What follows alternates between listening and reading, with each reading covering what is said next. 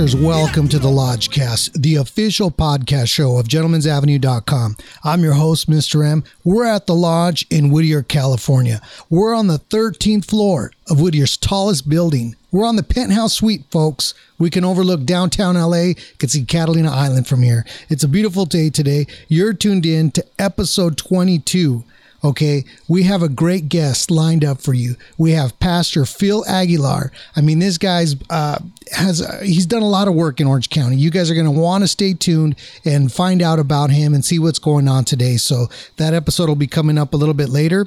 Today is September 30th, 2017. You can find us on our website at gentlemen'savenue.com forward slash the Lodgecast, on social media, on Instagram at Lodgecast, on Twitter at the Lodgecast. And remember, all of these, okay, we have a podcast, which is the audio only portion. Then we have a vodcast, which is the video. So if you want to go ahead and check out the video of this episode, you can tune into that. All of them are available not only on our website, but on iTunes, Google Play, and you could stream, you can download. Okay. So remember, support by subscribing and uh, spread the word. So let me give you the latest and greatest. Uh, it's been a crazy week. Uh, there's some cool things coming up ahead that you guys are going to want to stay tuned for. Uh, this week, some folks from Japan will be in town, and uh, they're coming over, and uh, I'm really excited. Uh, my good friend Mr. Abe, who I've never met from uh, Kawasaki, he'll be in town. So a few barbers will be here and visiting on the Lodgecast, and uh, you know maybe just we'll hang out a bit, and uh, not like before, or I think it was last year with Masa, and we we we uh, devoured a whole tray of ceviche.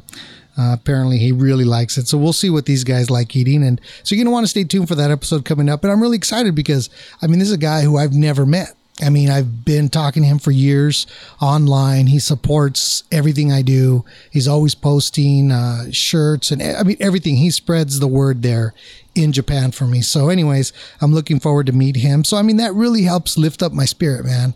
I mean, no matter whatever I'm going through, uh, you know, this comes back to, you know, it really is a, a form of therapy for me, man. It, it's something that gives me something to do. Uh, for those of you that do know what's going on, you know what time it is. And, but you know what I mean? It really does. It just gives me that sense of purpose of going, you know what? Uh, there's something going on and there's good stories, good stories to be told. And I'm all about that. You know what I mean? I'm not about the hype, not about the BS that's out there in the world. There's already enough of that. Uh, you could turn on the news and you're going to just be drowned out by you know madness and insanity and, and i'm not into all that so it's cool to be able to bring people here today you know into the show because you guys get to tune in to watch and learn about these folks uh, learn about their lives, learn about their stories or whatever they got going on in their accomplishments. So, anyways, uh, so that's what I got going on this week. Uh, so, you know, it's really uh, as much as, uh, you know, this podcast, you know, it, it, it really is something else for me. Anyways, thank you guys all for supporting and hopefully you guys are all doing well.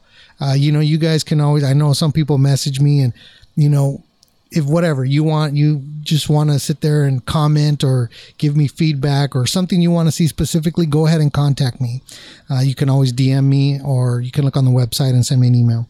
So, anyways, without further ado, I'd like to invite Pastor Phil Aguilar onto the set. Come on down, Pastor. Here we are. Yeah, I'm excited. Yeah, we're we're uh, how was the uh, 13th floor? Uh, the elevator was. Hey, there. it's crazy, man! Exciting. no, I love it. Love it. It's an honor to be here. yeah, th- this time uh, I told him to make the ice sculpture, uh, the Statue of David. You know. hey, sounds good. Sounds good. We don't want the cherubims up today. you got it. so we have Pastor Phil Aguilar. Yes. You want me to call you Pastor Phil or just Phil Aguilar? Well, actually, my nickname most people call me is Chief. Chief. So I like to go by the chief. That Okay. pastor gets people thinking too many holy thoughts or how many judgmental thoughts. So I just go by chief. Yeah, th- th- yeah. A lot of people are probably listening to this episode and probably going, "Huh? There's a pastor on." yeah, well, which you know, something that somebody most people don't know about me, and something that I revealed in the last episode that I released. I had a, a guy here, Brandon McPeak. He's a barber, musician, and uh, in that episode, you know, obviously we like talk. You know, in, in the conversation, you talk about what's what interests you Yeah. and uh, we talked a lot about the divine. Mm-hmm. And one of the things I ended up revealing that a lot of people don't know uh, that I went to graduate school, and so there's Wow. there's pro- I've probably forgotten more things than most people, and is not a good thing, but th- that's part of my life. That It's beautiful. Yeah. you know what I mean. You can't separate it. Yeah, the divine's a whole big thing, whether people uh, want to accept it or not. It's No. it's there. Yeah, and we all wonder about things like that. Well, you know, it's it's it's amazing because your life. Uh, I ended up. I, I was telling you earlier. I ended up. Uh, you they did a documentary on you, and I ended up watching it, and you know, it was interesting to learn about your life because, and, and, and I and I want people out there to when they hear this first right away understand there's a difference between religion and then there's God. Yes. I honestly believe it's religion that hurts people. God is not out to like smash us, as far as I know. Yeah, I feel the same way about it. Like I said, religion, all these rules, this, and you, always think God's mad at you. Mm-hmm. And uh, spirituality really is is connecting with this God that just loves us so much. So it's totally different things, no doubt about it. Yeah, see, not more about like what the world needs is less religion, more spirituality, Oh yeah, that's it. which is to me. I, I mean, what do you, what do you, what do you believe spirituality is? Well, like I said, I you know, I, you know, all I knew was once I was totally lost, and and I know that it was God. You know that you know as well as I knew who He might be up there somewhere, that type of thing. All I know is He pulled me up out of a pit, and uh, I started cracking open, you know, the Bible. I started. Uh, Going to AA and NA meetings, I started looking for mentors, people who'd been down the road of life before, and uh, looking for help. And uh, it's just been one day at a time and, and god's always revealing new things to me but I, I i'm into the whole spirituality like i said through watching kids through watching nature life uh, being around people like i says you know who speak into my life uh, yeah it's a whole different thing now you know in the old in the old days like i said somebody go the bible says not already nowadays that turns off 90% of people listening or church houses can they say come as you are, but as soon as you come there and if your boobs are hanging out or your ass is hanging out or something like that, then hey, put on this, do this. I mean, it's it's a lot of rules, a mm-hmm. lot of you know guidelines that, I, like I said, I don't think God's all about. I'm all into the, you know, the kingdom of heaven is within you. So and we mm-hmm. all can hear God. We know what's good and what's right and that type of mm-hmm. things. What gives us peace? What gives us joy? And you know what makes us not be able to go to sleep. So yeah, I'm into the whole spirituality part of things. That's it for me. Which is li- like that embodiment. Oh yeah, oh yeah, it's exciting. I got sunshine on a cloudy day because my mindset, you know, and that changes my mood set, and that changes the message of how I'm going to live every day. So it's all those type of things, and all truth is God truth, so you can learn it from everybody and anybody. You know, it's a cool thing. Well, I think that that's your life. Uh, tell us a little bit about your life. Well, like I says, my documentary, it's uh, two hours, but that's putting 70 years. I've lived 70 years on this earth now. And uh, which like- is amazing, right? Yeah, it's amazing. It really is. I, I never, I, what an old guy like this. And I spend, and I've spent almost the last uh, 35 years of ministry working with people from the ages 18 to 25 in the youth. So I'm, you know, I'm hearing hip, hip hop, rap, this, that, like I says, all that music that goes along with it. But my life's been one, uh, you know, the first 30 years, my life was uh, filled with uh, anger, pissed off at God, pissed off at my mom, family broken up, and I just turned a, a life full of drugs and violence. And at about 30 years old, that's when, uh, you know, I got incarcerated in state prison. And I had time to think about things, and I and I really thought about life and how I'd hurt people and all the the people that I said I loved, I, I did the worst to. And uh, I was a black sheep all the way. Like I was a square peg, not fitting in a round hole, all that. You know, I was uncomfortable with who I was. And so I took it out on everybody around. But once I, I had an encounter with God, and in, just in a spiritual way, like I says, hey, God, I don't know who you are, what you are, but hey, I'm ready. And I found out God doesn't read lips, He reads hearts. He knew I was ready to change things around, but I was ready to put in the work. So that's when I started going to meetings. That's when I started going to church. That's when I started getting around people, like I said, who could pull me up to another level of life. So you, because you were fr- from what from watching it, and I encourage everybody to watch the documentary. I found it on Amazon, uh, and they can go to the website and find it. Which you guys get all that information later. Um, but you know, you were drugs, um, crazy lifestyle as far as I could tell, like biking, bikers, and Yeah. you know, living that crazy lifestyle because you had something wrong with you. Yeah. I mean, basically, I mean, it was like you were out of control. I was totally out of control. Oldest of seven kids. Like I said, no dad around, like I says. Just not feeling anything. So just, uh, I had made declarations on life, you know. You know, I remember when things were going so bad in my life, but then I found this girl. I thought she was the answer. Little redheaded Annie, loved her to death. And then she burnt me, betrayed me. And I can remember at 15 years old saying, I'll never trust another woman again. I'll never trust anybody again. Nobody ever better mess with me. So I made that affirmation, that declaration mm-hmm. that this is how it's going to be. And I paid the price for it because, like I said, for the next 13, 14 years, it went from every drug to finally becoming a, a heroin addict, you know, coming down to 123 pounds, hepatitis ridden body, and locked away for a 10 year sentence in state prison. So, uh, that lifestyle didn't work. So I was finally really sick and tired of being sick and tired. And I started uh, looking for a way out. And I found out that God had people He put into my life. And I was willing to sit down and pay attention and not think that I knew it all. And um, it's been quite a journey. But even after I got God into my life, you know, I've been a bad boy for Jesus. You know, I'm. Uh, Well, I, I, I uh, we had a, I had a little bit of a technical difficulty, so I'm going to show it to you on my phone, but the folks will see it. The image will appear to your, to your right on the, on the podcast. So this is the individual who ministered to you, right? Yes. you were incarcerated, Right. That was at Chino State Prison. That's the man that came in there and shared Jesus with me. and his name is Glenn Morrison. Glenn, Pastor Glenn Morrison. So, which I found interesting because not only you grew up in Anaheim, Right. and I grew up in the city next door, essentially Placentia. You had uh, Mr. Morrison minister to you. So here's this basically this white guy Yeah. in the prisons, Right. right? Which he looks pretty straight and narrow, oh, right? All the way. right? And the person that you know really started ministering to me as a, as a teenager in my wayward days was some white lady from Lodi, California.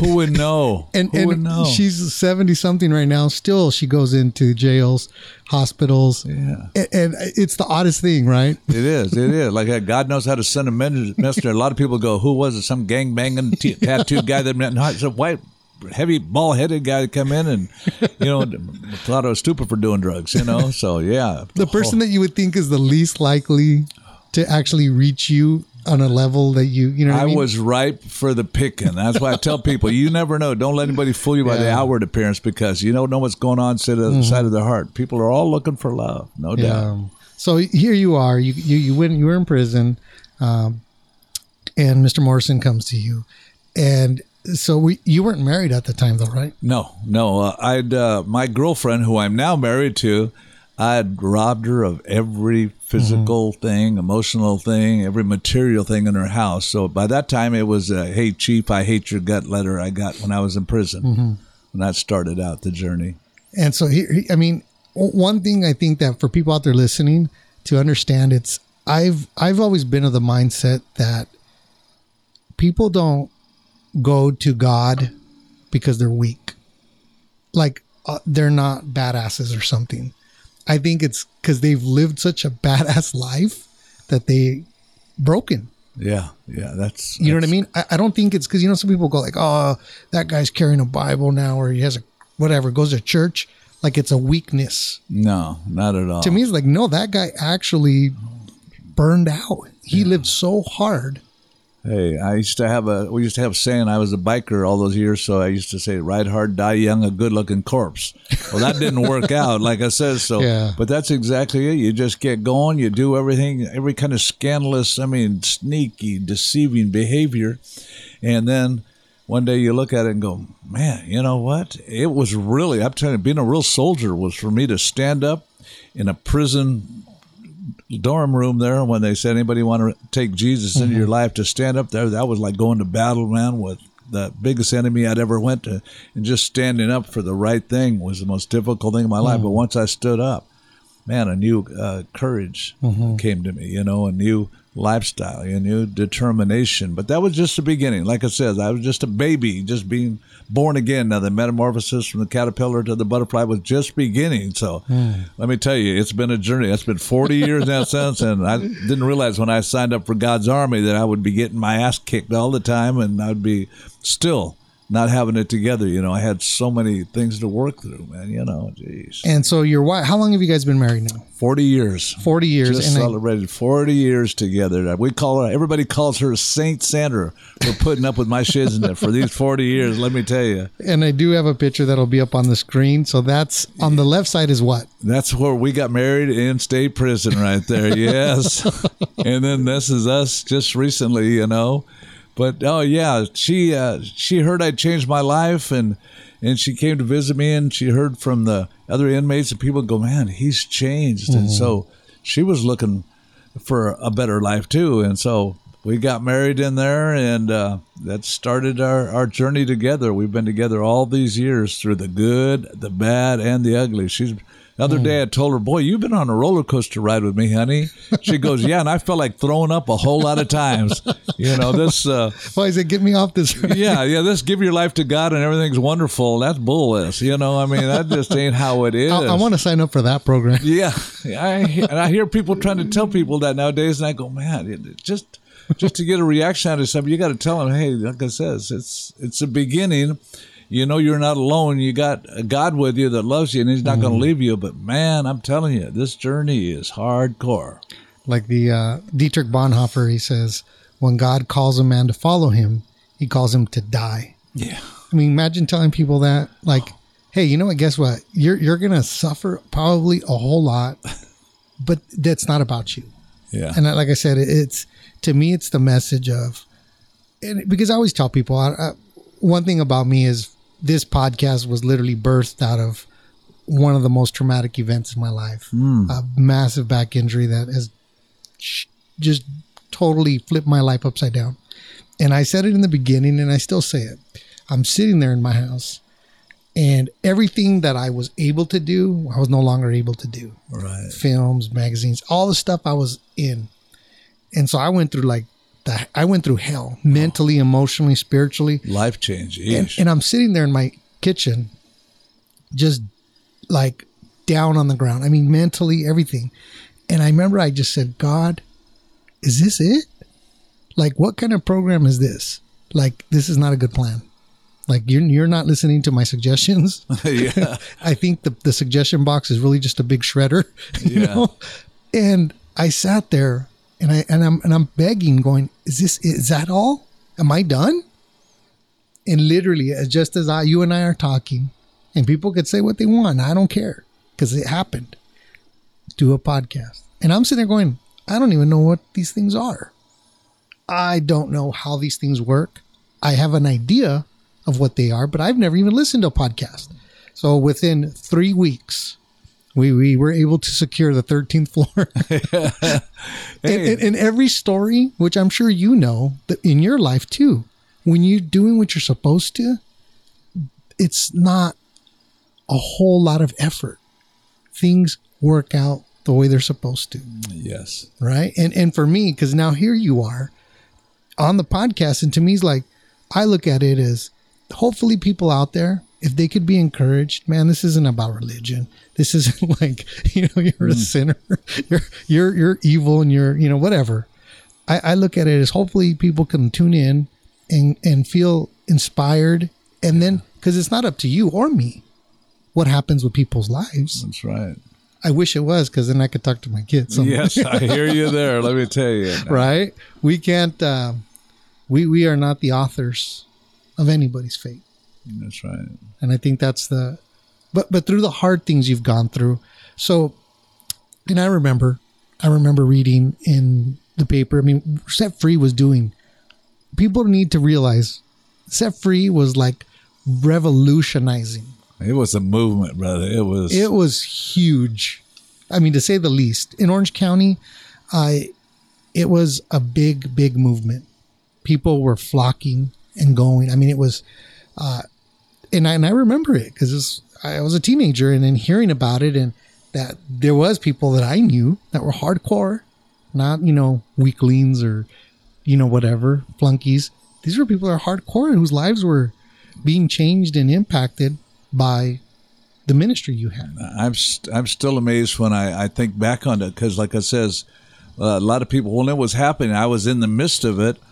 People go, "What's going on here?" I mean, people would save seats on a Saturday night so they could sit there on, you know, old chairs and and uh, in bleachers made out of two by 4s mm-hmm. on Sunday morning. I mean, and it was thousands, and people were coming. Every kind. It was the Noah's Ark Church, you know. Mm-hmm. Every two footed beast and creeping, crawling thing was in that place. People loving it, and then people wouldn't leave after church. Stay for hours. I mean, mm-hmm. it was just. It was a movement of God. It was a season of God. It was a time for God. And when people try to tell me how did it happen, I go, "This is really totally a God thing. Really, I just showed up and uh, did what what I that just was me, you know. But like it says, it was amazing all the lives that have changed, and till this day on Facebook, I hear from people all over the world who are doing ministry, doing wonderful things. So it was crazy. It was crazy. Yeah, and I mean, I, I uh, in in the process of researching, and this is where I think for me, it also left. Uh,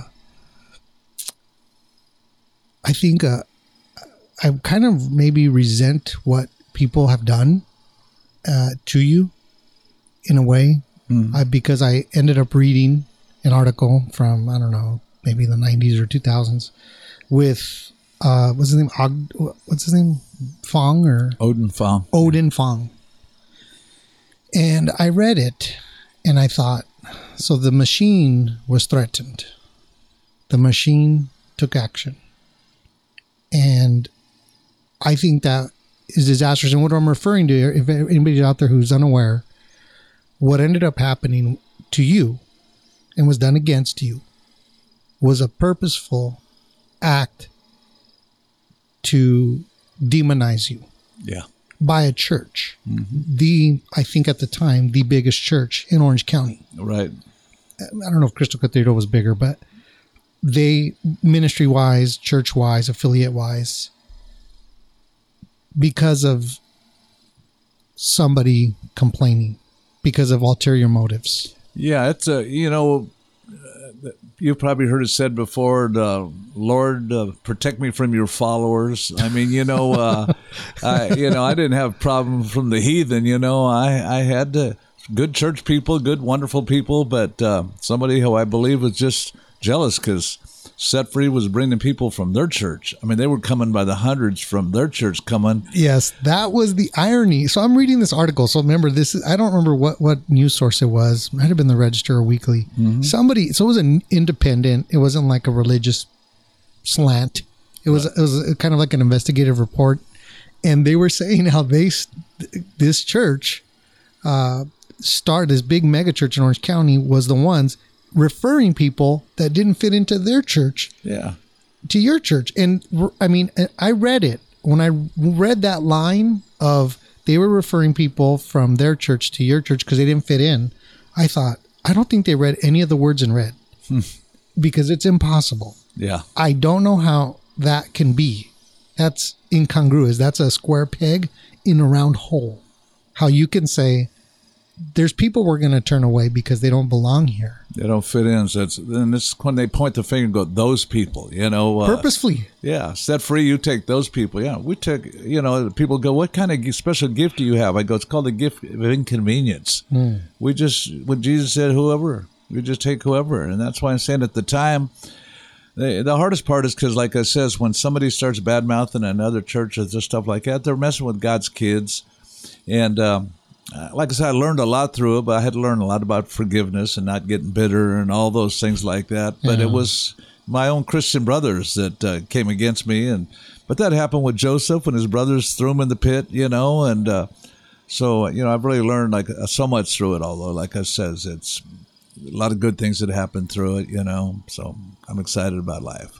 Yeah, but for me, I, I it's one of those things that still just chaps my hide. You know what I mean? Like because it's kind of like when you see behind the curtain, Oh, and you're like, wait exactly. a minute, Oz is just this vertically challenged man. Yeah. Oh, like, oh. what the hell? Like, what is this? Well, the same person that led this Odin fellow, God bless his heart, but the same one, everything he was allegedly accused me of, he got busted for. Did he really? Yeah, he got busted. Yeah, his marriage, this, that. He got he. I mean, the whole thing lost its position. The whole thing, because sometimes when we dig a hole for somebody else, we got to be careful. We're going to fall in it, and he did, and I'm not happy about that. I pray for him. I love him. I reached out to him, give him a hug, all that stuff. But uh, it happened, you know. And those are the things that we've done and that we've just got to be accountable for. But uh, no, eh, in the hood, you remember back in the days they go, mm-hmm. you know, some gangster would say, "Hey, where are you from, SA or mm-hmm. something like that," and you got to answer the right thing, or it's going to be trouble. Yeah. In the church, it's a little bit different. Hey, brother, where do you fellowship? What church you go to? and if you don't say the right name, there's trouble still. Yeah, no, there's nothing like uh, Bloody Sunday. Sunday mornings, you know, churches everywhere are all everybody Oh, talking God. about everybody's church. Uh, I hang out with a guy named Tim Storey now because he, I says, because he's the most non-judgmental man of God I know. But still, everybody falls short. I don't want to get around gossipers or this or that or putting down people because it just hey, it's a waste of time. But uh, it's a rough crowd. The the you know Christians. I mean, well, human beings are the most dangerous species on planet Earth anyway. And just because somebody's a Christian, hey, they're still you know a work in progress. No. And so uh, you know that that love thing has got to go a long, long ways. Well, and, and that's the irony for me is that because there's probably a lot of people out there that have been hurt at church. Oh yeah, I, you know, and I and I and I say, and it's it's sad that that word actually is going to, you know, symbolize that the machine, but, and here you are, you went through that. Not only did you go through that kind of uh, affliction, I mean, I, I honestly look at that as Oh, an yeah. Oh, as yeah. a major it was purposeful act. It wasn't an accident. No, they burnt my family, myself, ministry, everything, no doubt. Because I mean, and we didn't name the church, so no. But if people want to find out, they can look it up and find it. We didn't say the church's name, but it was such a conspiracy that they they plastered walls with with your all these allegations to demonize you. So here you are, you're you believe you're doing God's work. Here's this church not accusing you of a criminal act, No, not not taking you to civil court. no. There's no lawsuits. These are all willing adults in your church. Nobody's there by force. Right. Nobody. I mean, that, that's the thing. I, I had a conversation with somebody, and, and I said, you know, uh, Pastor Phil's gonna come. I'm gonna have him on. And so they initially started, and I said, you know what? It's easy to sit there and say something about him because of the poison that's been put in the air. You are the one drinking the Kool Aid, man. Because if you bother to take the time to look, man, this is like getting jumped. Like seriously, going to this like I, I can't even. It, it's like the worst to me. I look at it as the worst betrayal because these are the ones that aren't supposed to. Not only did you endure that, but then you got involved with TBN, Yeah. Trinity Broadcasting Network. Which, if anybody's interested, you should Google it because it was an opulent. But they did a lot, man. I mean, they they believed in you. Yeah, they did. Jan Crouch, Paul Crouch. Hey, let me tell you, they they were a blessing to me. You know, it's just uh, when they got me uh, having my own TV program, it's a blessing and a curse to to be high media then because this is you know just Inside Edition, a few of those little. things. They didn't have any TMZ then and stuff like that, but they still had their stuff, but they were really good to me. They were really good to me, and believe me, I was uh, definitely a, a different flavor than they were used to. They're used to all their little country people and pompadour or Pentecostal people, and here comes this biker, tattooed guy, radical for Jesus, street person, and uh, but that they were kind of they were over at my house all the time. I mean, they just really they knew they could relax with me, you know, and not get judged or anything too, because they had a high power position. I mean, that's the strongest mic on planet Earth is TBN. I mean, everybody's jumped on board. Even that church and all those churches Yeah. that used to, they all jumped on board with TBN now. You know, so and so they're they're there you're involved with them at this point and then they put you on the board right right. I was one of the five board members, three with their family and one other one, and I was a minority, so that gives you more power stations if you're a minority putting you on yeah the board. Yeah, because the fcc Yeah. you, you need to you know diversity Yeah, so I Gives you- added a lot of juice to them, but they also knew, you know, what am I going to do? You know, whatever you want to do, let's do it. I mean, you know, they knew I was So- for them. You're you're on it they get whatever stations they needed extra stations because now they're diverse. You're Right. the only brown face. That's it, exactly. the only brown face there. But on paper, of course, and in the filings, it's diversity. So they get their stations. What do they do after? To you, Uh, well, when trouble started coming my way, uh, you you don't want to get any. Um, you know, when you're as big as they are, you know, uh, they just told me, "Hey, listen, and you know, till the controversy settles, uh, we have to drop you. You know, we have to put you low profile." And so, literally, uh, they took me off the board. They took me off of being on the station, and uh, I told them, I says, you guys are kind of leaving me here laying on the side of the road right now because, you know, it's media going against me and I, I need to be on there so I can share my side of the story. And so it was kind of, you know, I didn't get mad at him. I was sad about it, you know, talked to Paul Jr. and the family. And uh, basically they just said, hey, you got to realize there's life after TBN. So, but you called them out, right? And you you called them out on what they did yeah, I definitely called them out on what they did. You on know? using you. Yeah, exactly. You know, I, it wasn't right, and I. But that's what happens when the machine gets going.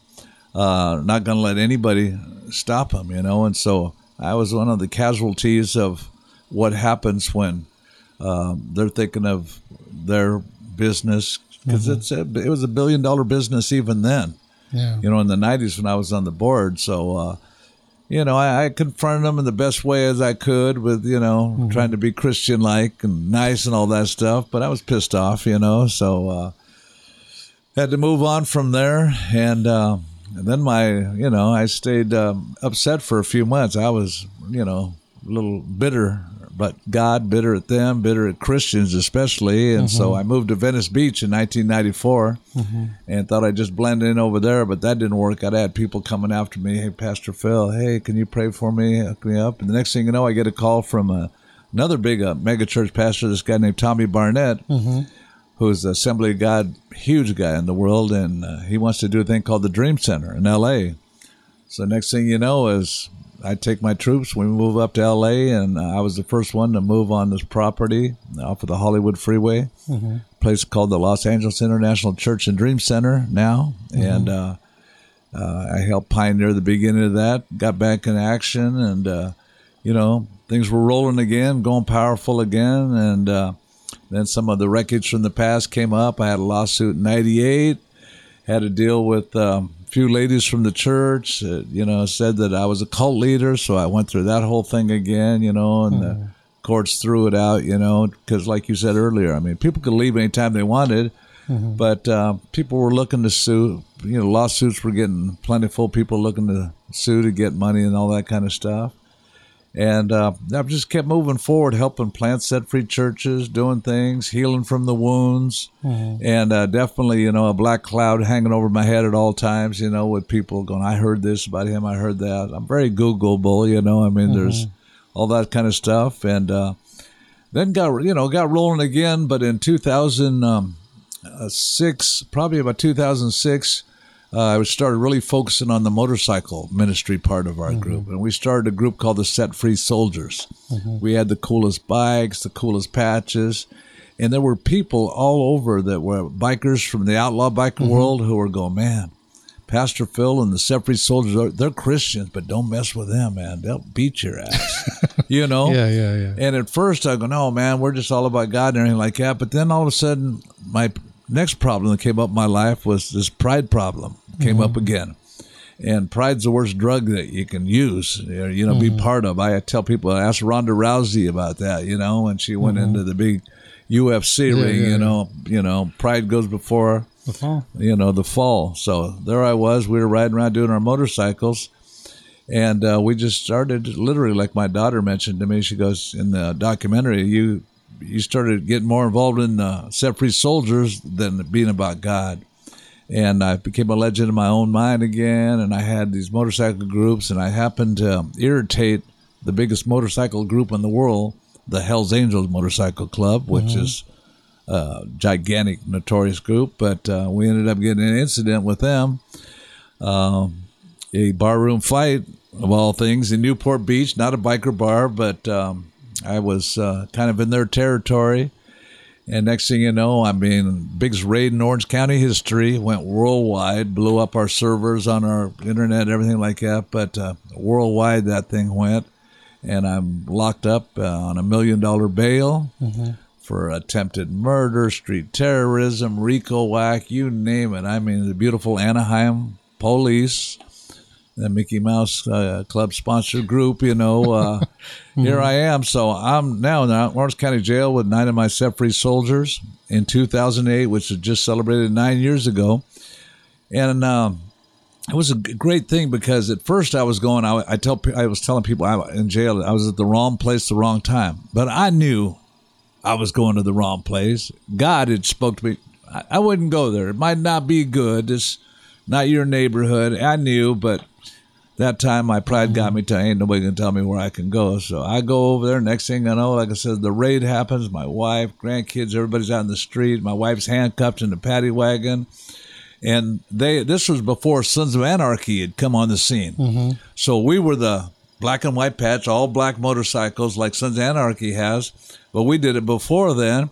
And the mm. police said, well, they look like a gang, this, that. Now they beat up this other motorcycle club, but they got to be having prostitutes and drugs and this and that stuff. So they came and raided our whole block, five homes that we had on that block, 150 uh, uh, SWAT team with M16s pointed at our house.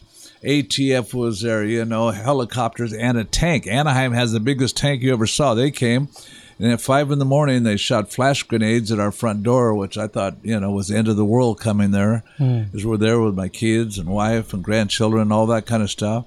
So while I was sitting in the Orange County jail, I had some time to think, mm-hmm. and I felt like I was Jonah in the whale's belly. That mm-hmm. story.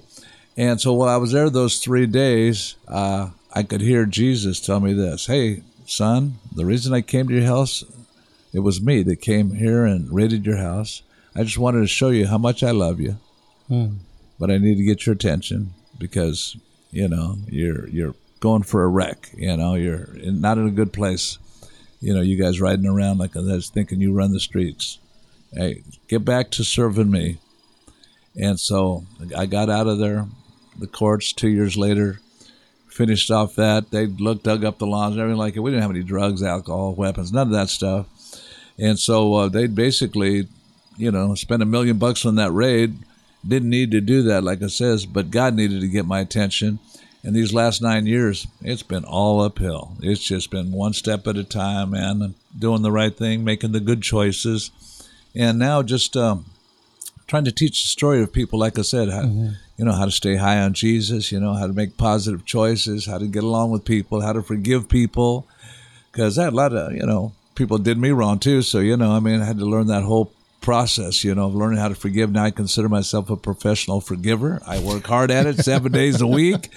And uh, still, I, like I says, it's, um, uh, I have a black sheep crew ministry that I do. I've always had to have something that's kind of like a, you know breaking the barriers. So I, I do that work with drug addicts every single day. You know, opiate epidemics is huge, man. And I mean, we we worry it's terrible what ISIS is doing, but that ISIS is happening here, right in Orange County. It's happening in Hollywood Hills, all the sweetest places, New Hampshire, Den- everywhere in America. So I'm on a real crusade, like I says, really trying to champion the cause of how to help these young people, and I do it working with them every day. But it's got to be a new flavor because, like I says, back in the Ronald Reagan days, you know, uh, just say no or you know the Dare programs. That none of that stuff is working. You know, you can't scare straight these kids and stuff like that. Man, it's coming from the rich homes now. It isn't the little gang neighborhoods, and it's coming from medicine cabinets from moms that got Adderall in them, got oxycodone in them, and stuff like that. So. Uh, that's a whole flavor. I'm really going after the young people again, you know, and uh, and the Lord part part is a byproduct of it, you know. Mm-hmm. Forget trying to shove Jesus down anybody. How about just loving them right where they're at, mm-hmm. you know, and really caring about them, and you know, and then giving them some hope because they're just hopeless.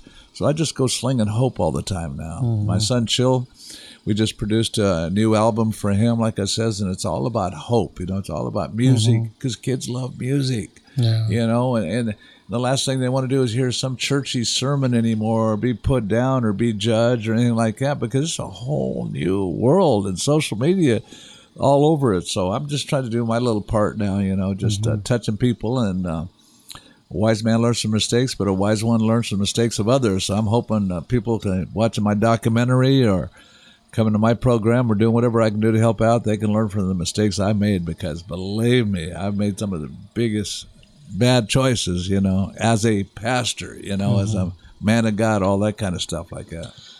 You know, I, I uh, as I watched the documentary and then reflecting on everything that I had learned through the research, uh, you know, I, I sat there and I thought, it, it seems like and, and I and I probably know the same feeling for myself at times. I've had it in the past at least where you you kind of develop a thick skin and almost like a a knee jerk reaction to the machine to where you almost go to the opposite end of the extreme in in almost in a sense of like I'm still me and I'm going to do me to the nth degree, you know. Oh, you got it, oh, brother. You read it. You read it exactly right. That's now, is that so? What I mean is, is because of those experiences with this huge church that came after you and just totally slandered your name and everything else, your ministry, uh, and then being, you know, pretty much used by network, a Christian network.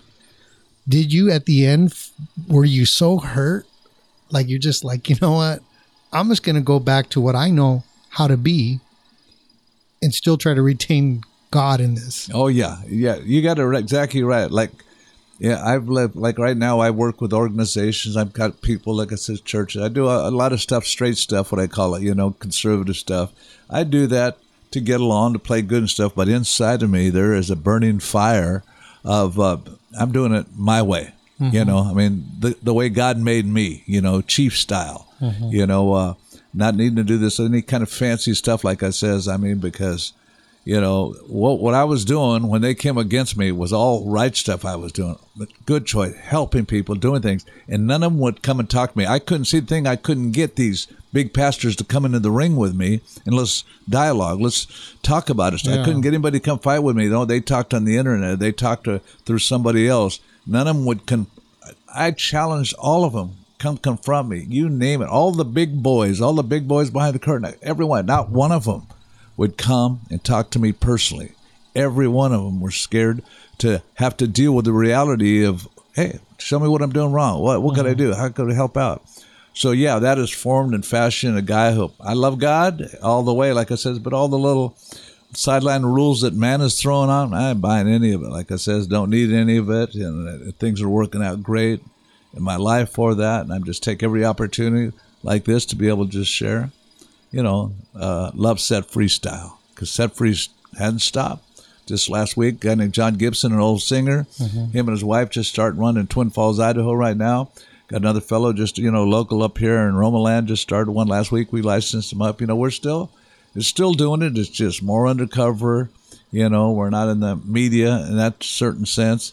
And when it comes to the Christian TV and all that stuff, hey, I learned what it's like. That red light comes on. Hey, praise the Lord. Hey, hey, let me tell you, they just slap their wife in the back room and they come. I know how that works now. It's, it's, it's, a, it's a masseuse that uh, you know it's it's it's that power. It is a machine, and once it gets going, people like I says, mm-hmm. nobody wants to jump off it because it's feeling too good. The ride is feeling too good. But let me tell you, uh, there's a whole lot of weird stuff going on behind the curtain, and I just hey, no, and I, but I think the thing is that the for me is the the sense of people need to have their identity.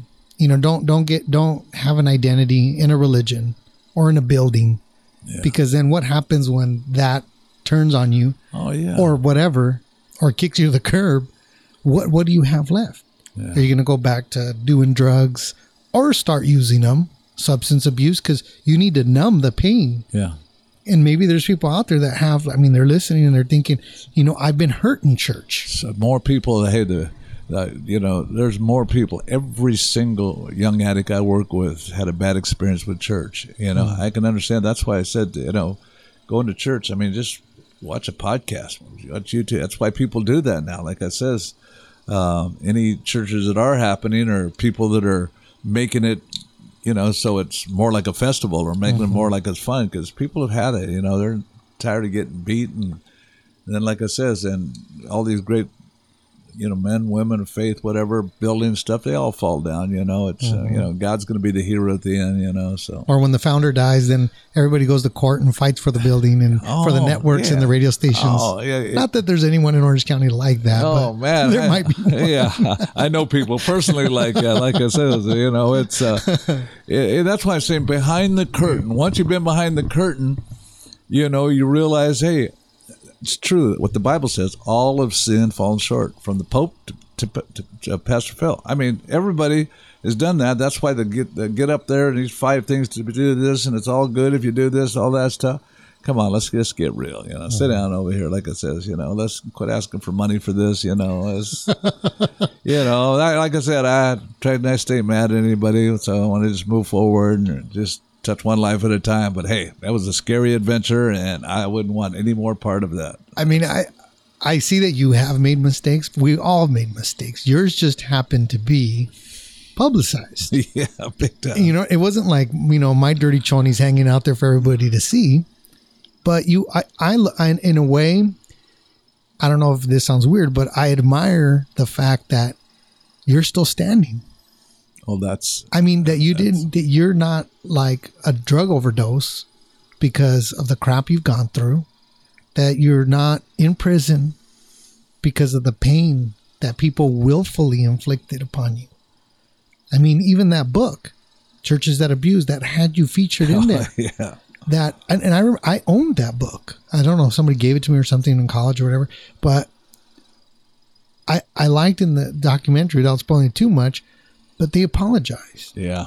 and and even uh, what's this guy? I keep I keep forgetting his name. Ogden or what's his name? Odin. Odin. Even him in in the article that I read, he also now relents on his actions.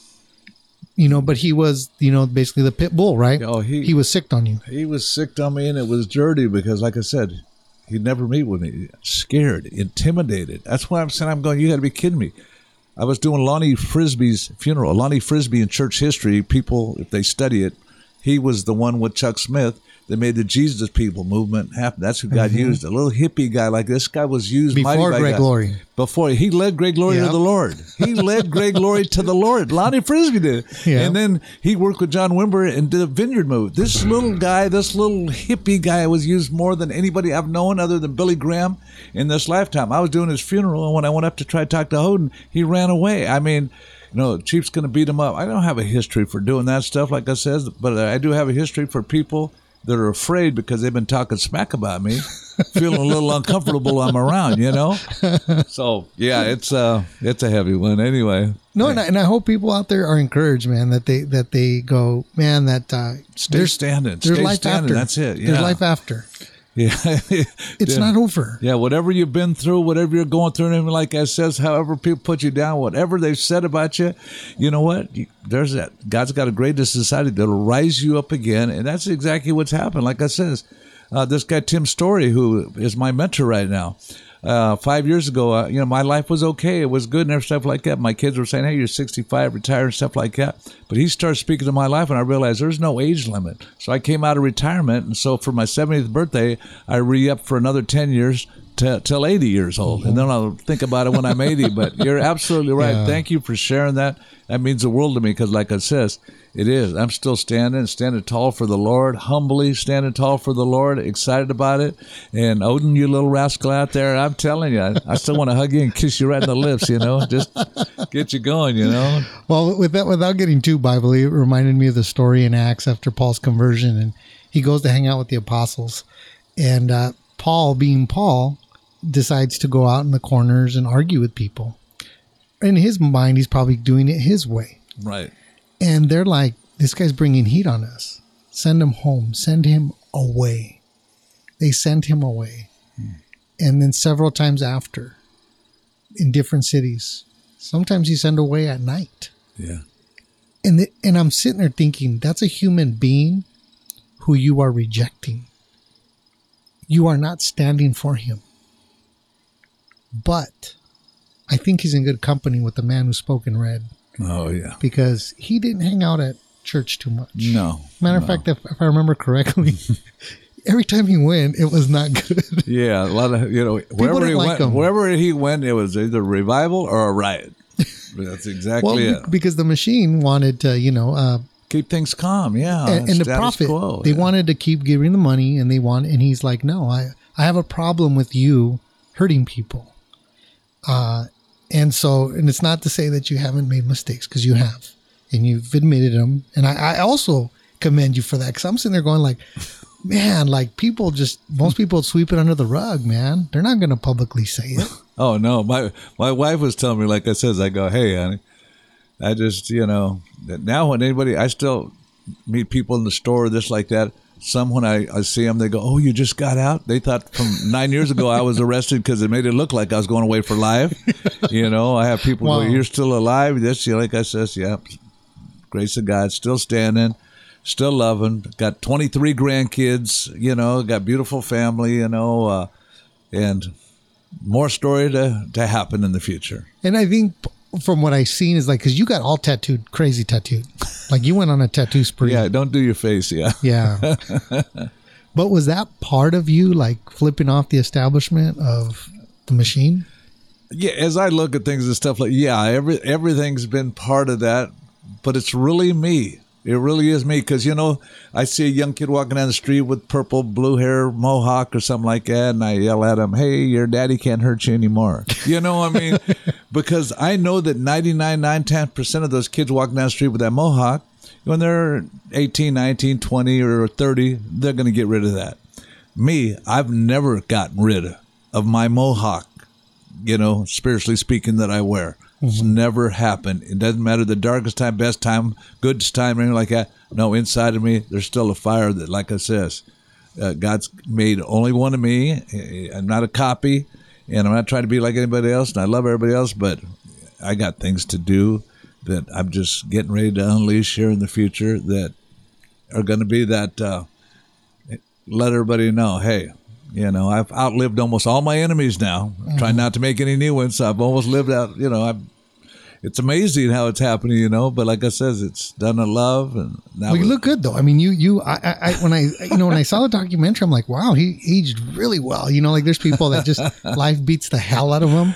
Yeah, you can tell when some somebody's done that, like I says, but it's uh but it's really been like it says, uh, reading books like the Shack, movies like that, things you know that uh, people get controversial about. I don't get controversial about nothing. You know, Trump. I love Trump. You don't love Trump? Okay, it's. I loved Obama. It don't matter. I don't get tripped Yeah. out on those little things because I got an agenda. Yeah.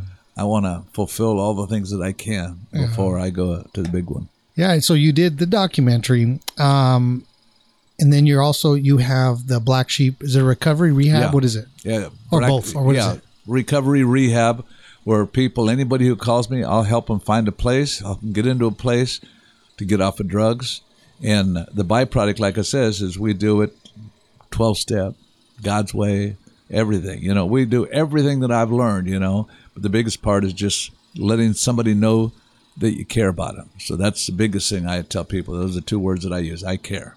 Well, How can I help you out? Initially, when I saw it, I think uh, probably my psych classes all came back to me in a bit because I was like, "Whoa, this looks this is very different than it- it's non traditional in the Yeah. sense of the way you guys." But you do have a lot of trained staff there, yeah. right? I mean, Mm-hmm. it's, not like just it's not like uh, like maybe a men's home or something where there's just you know volunteers. No, we we have the beans and rice Jesus Christ home.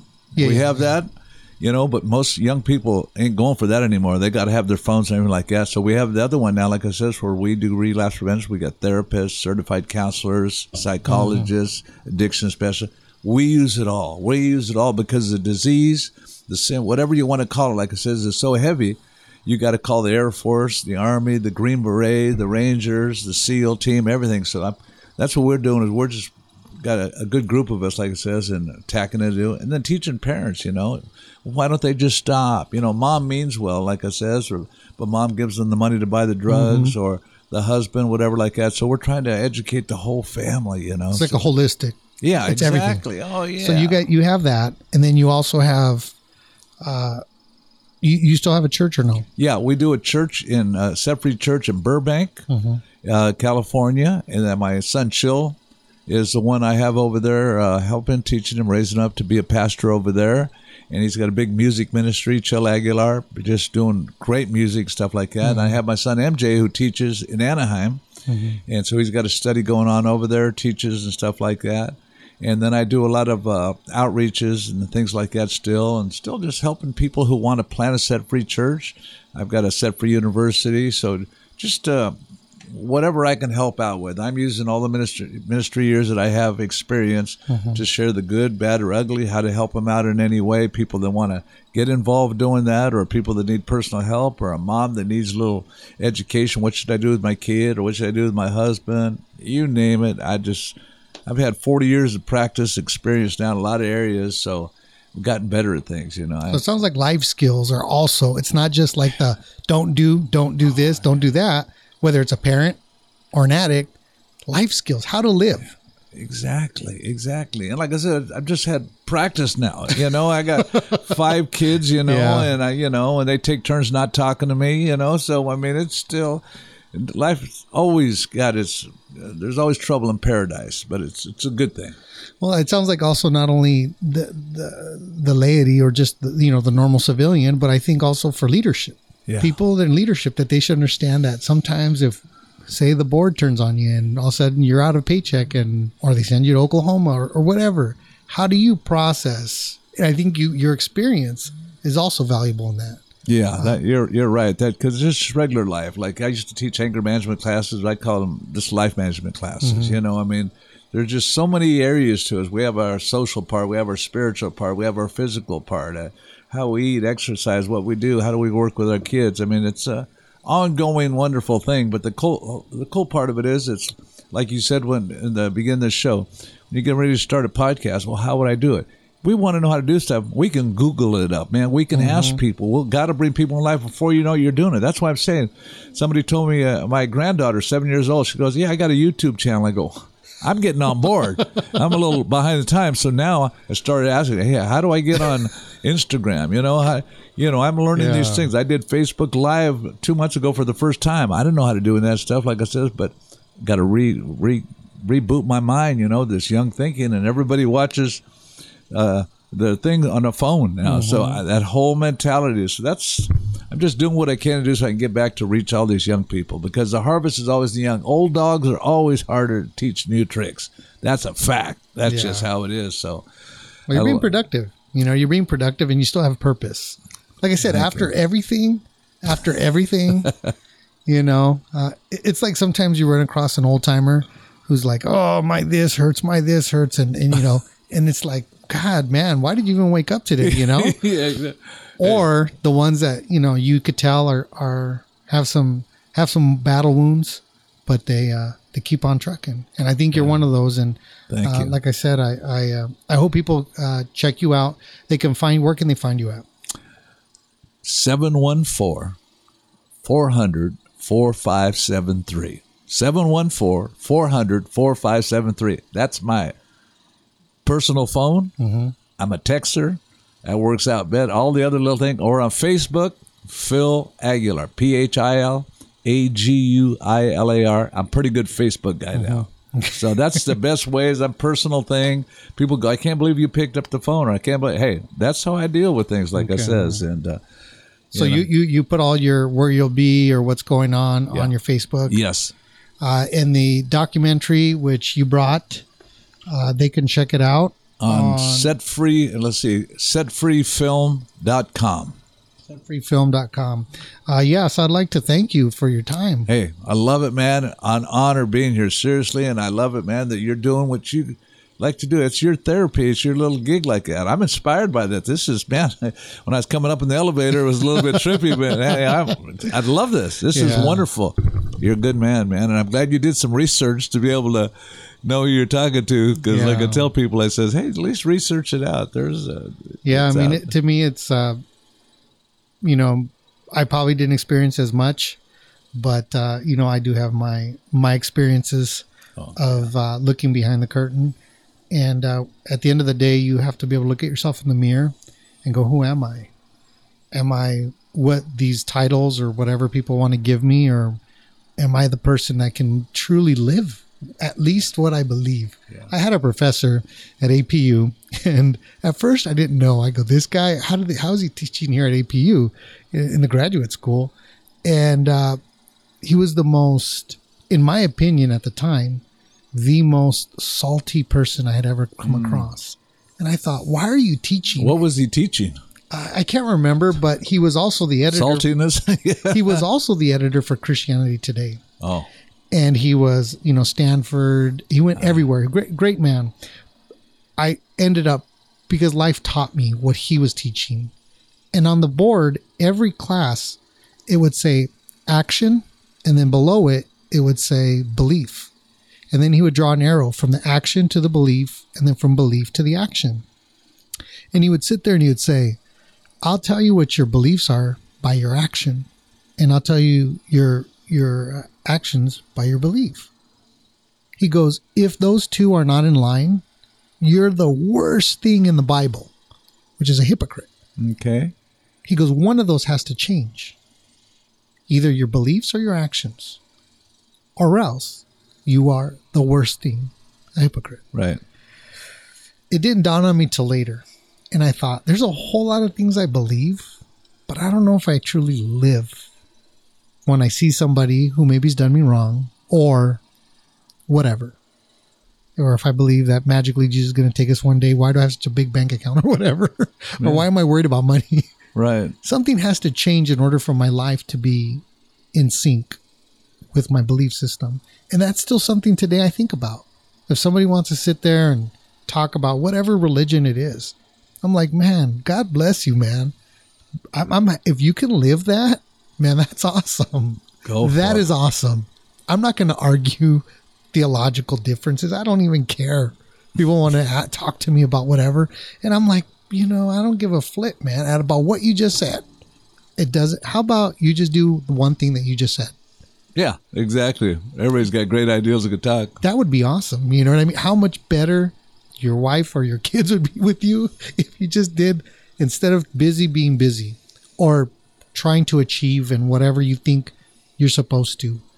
Uh, so to me, it's like that's what life is now. Is going. How about I just try to put into practice the things that I do believe? Yeah. that in and of itself, and I don't care about anybody's approval. Man, it doesn't. No, thank you, man, because I know it's worthless. It's it's like catching the wind, impossible. It means nothing to me. But if I'm able to do what I can with my neighbor, with the person I meet, who people that come here to the show, mm-hmm. you know, I don't sit here and like, oh man, you believe in Jesus, brother? Do you know? And you're gonna go to hell. Let's dim the lights. You know, every head bowed, every eye closed. To me, it's like that's that's that's the production of the machine. But if I can impact people by the way I deal with them, Yeah. they come in as a stranger, and as my friend Danny out in Hemet says, they leave a friend. You know, I look at it that way. That's my Yeah. biggest thing. Yeah, yeah. People sitting there just like this, breaking bread together. You know, you know that's you know intoxicating. Yeah, it's a high. getting to know each other. That's high. You know, that's, Right. And that's the whole thing. Like I said, when people are uh, know your cause, you know, and just coming together. You know, that's I I love it. No hidden agenda, no agenda. Just come down here. and- I actually had no notes. I had to write down the date of the episode. I hope we got that right. Yeah. I, I did ask you before we Hey, started I want to. I want to thank you, APU, uh, Azusa. yeah, is Pacific. Yeah, I got a sister-in-law as a professor over there now. Yeah, Hmm. so yeah, It's a good school. yeah. They I see they used it for Olympics, something like that. But eh, they're all Yeah. Yeah, it was a good school. A lot of weird experiences, but good school. Um, but yeah, so thank you for coming, Thank and I you. encourage everybody to check out his documentary. Check him out on social media, and uh, that'll wrap up the episode. So I'm here to help. I'm here to help. That's it. if you could tell, if you could say one thing to one person out there struggling, whether it's with depression, anxiety, pain, pills, what's that one thing you would tell them? Number one thing I'd tell you is you got to reach out to somebody. There's somebody that I believe that God's put in all of our lives. Somebody that you know from the store. Maybe they're down the street they live. Maybe it's a school teacher. Maybe it's a one friend that you see that is moving ahead in life. is to reach out. We all need help. It's that lady on that Life Alert commercial. She goes, "Help! I've fallen down and can't get up." And they want to sell her something. I tell, I would tell that lady, move somebody in your house. We all need somebody because we all fall down. So, uh, you know, misery loves company. We can always find victims, mentality people, victimitis, and all that stuff. But I, what I would say, whatever you're going through, reach out. There's somebody close. There's somebody who does care because I believe God's orchestrated this whole universe like that. There's somebody in your life, somebody that you might not even realize it, but if you think about it, hey, reach out and say, hey, could I talk to you? You know, we got to make that step. We got to just be bold enough. It's like that first day in that prison cell, you know, when the guy said, Hey, anybody want to hear about God? And I said, Man, I was ripe and ready for the picking. So that's my advice for the day. Thank you. Thank you. Yeah. So if you're out there, uh, take Pastor Phil's advice or the Chief's advice. Yeah, please, sing. So thank you, Chief. Uh, so that'll wrap up the episode. So remember, you can find us on our website, gentlemansavenue.com forward slash the Lodgecast, on social media, on Instagram, at Lodgecast, Twitter, at the Lodgecast, iTunes, Google Play, Blubrry. You can find us everywhere. So until next time, be well, my friends. Love it.